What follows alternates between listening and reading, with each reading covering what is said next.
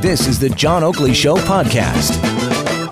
Scott Schell is a father. He's a listener as well to uh, Global News Radio 640 Toronto, playing catch with his kid in a park in the city's West End, and uh, he was threatened with a ticket as I've got it. Scott, how you doing this afternoon? I'm doing well, thank you.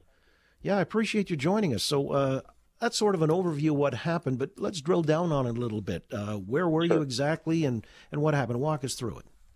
Oh, okay. So uh, just outside of our building, there's um, a baseball diamond uh, plus a number of soccer fields, and so uh, my son and I um, we usually go out there anyway because, um, um, quite frankly, no one goes out there, and uh, so we, we my son plays ball, so we were out uh, just warming up his arm, doing some exercises, playing catch, and I could see in the distance uh, a yellow vest coming towards towards us. So this bylaw officer had to walk the full length of a uh, soccer field, and then um, another 305 feet. I say that because uh, the baseball diamond, uh, right where you you know the fence had it marked 305. So she walked another 305 feet and said that we had to leave.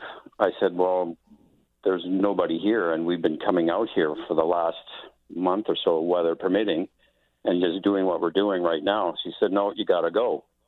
I said, "Well, the thing is that um, the police were here two days ago, and they they uh, said it was totally fine that we're out here. No, you have to leave immediately, sir, right now." And uh, then she asked me for my ID, which I refused to give.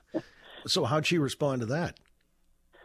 Uh, she said that, well, again, she just repeated, you have to go. And then I said, well, look, this is ridiculous. There's nobody here. I said, there's rarely anybody out here. If there is somebody out here, it's usually a dog walker. And because of the, the uh, extent of the openness, nobody gets close to anybody.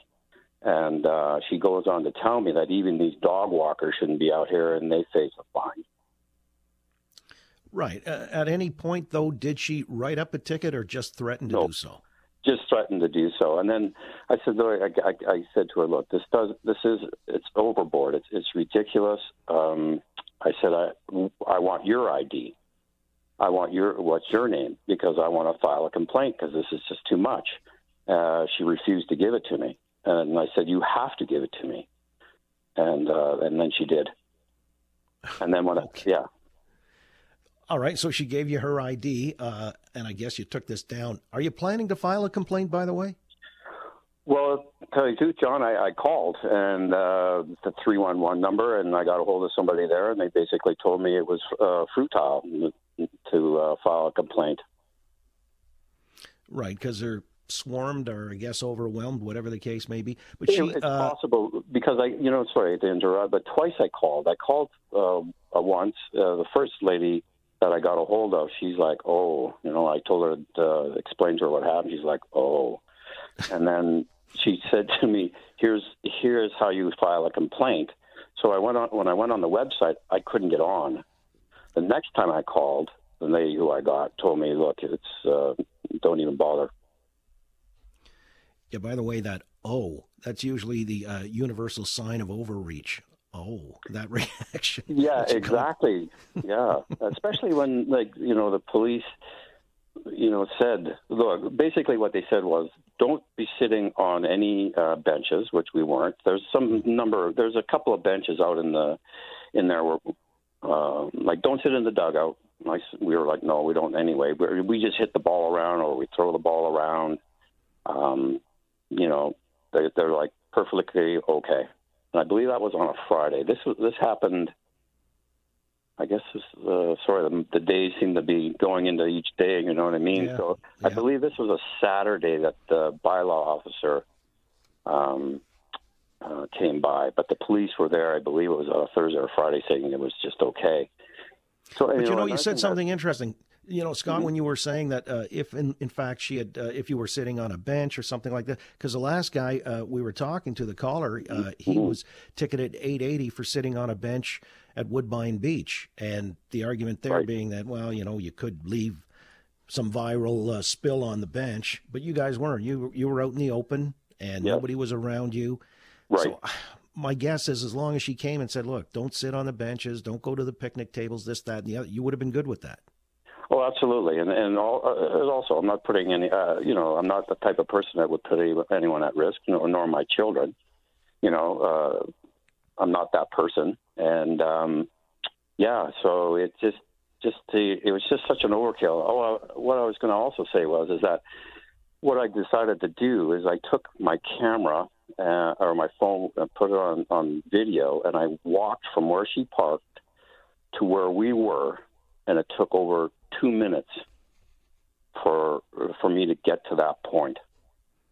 So that's how far she had to walk to tell us that we had to leave, and and nobody's around, not not a soul at this time it's possible she didn't have any other targets that afternoon, and then finally uh, she saw you and your son. Went, aha! I've got a reason here to justify my job or my uniform. And so, well, yeah, it seems. I, I even said to my son, I, he goes, he goes, he says to me, that was weird. I go, yeah, I think she might be an upstart. Yeah, or you know, uh, in fairness to her or uh, the people who are now, uh, you know, entrusted with doing this stuff, I guess they want to discourage people, uh, so it doesn't encourage others to say, "Oh, well, if they're playing in the park, we can go out there and kick a soccer ball around," and then before you know it, you got two dozen people who are in close proximity. So, uh, yeah, exactly. but it does sound unreasonable. It sounds like overreach to me and uh, an overzealous enforcement officer. If she had just politely said, "Hey, look, here's the drill, ba ba ba," as long as you're there, otherwise. I don't know what she's getting by way of directives from her superiors, though. I guess the uh, parks. Right. This is a, a, municipal park, right? Yeah, that's right. Yeah. yeah well, Tory yeah, talked about those being closed off. Yeah, exactly, and that's what I was. You know, I understand that. Uh, it's just that you know that comes in the conflicting data, the conflicting thing. Police officers, who I feel have more, I don't know, more authority. Uh, yeah also yeah, no, I got it. reasoning, it. you know. Well, yeah, uh, might have been done a little more diplomatically, but uh, that's what right. John Tory last week was saying. Fifteen hundred parks are off limits uh, if right. unless you're walking through it, and I guess because you guys uh, decided to park yourselves to play catch. Scott, I'm sorry to hear that it's come to all of this. Uh, really I sounds agree. to me like just you know a pastime that's pretty innocent, but uh, that's where we find ourselves. Thanks for sharing that story anyway, and glad you didn't get a ticket. thank you. You got it. Scott Schell. Father playing catch with his kid in a city park in the West End. Thanks for listening to the John Oakley Show podcast. Be sure to rate, review, and subscribe for free at Apple Podcasts, Google Podcasts, and anywhere else you get your on demand audio.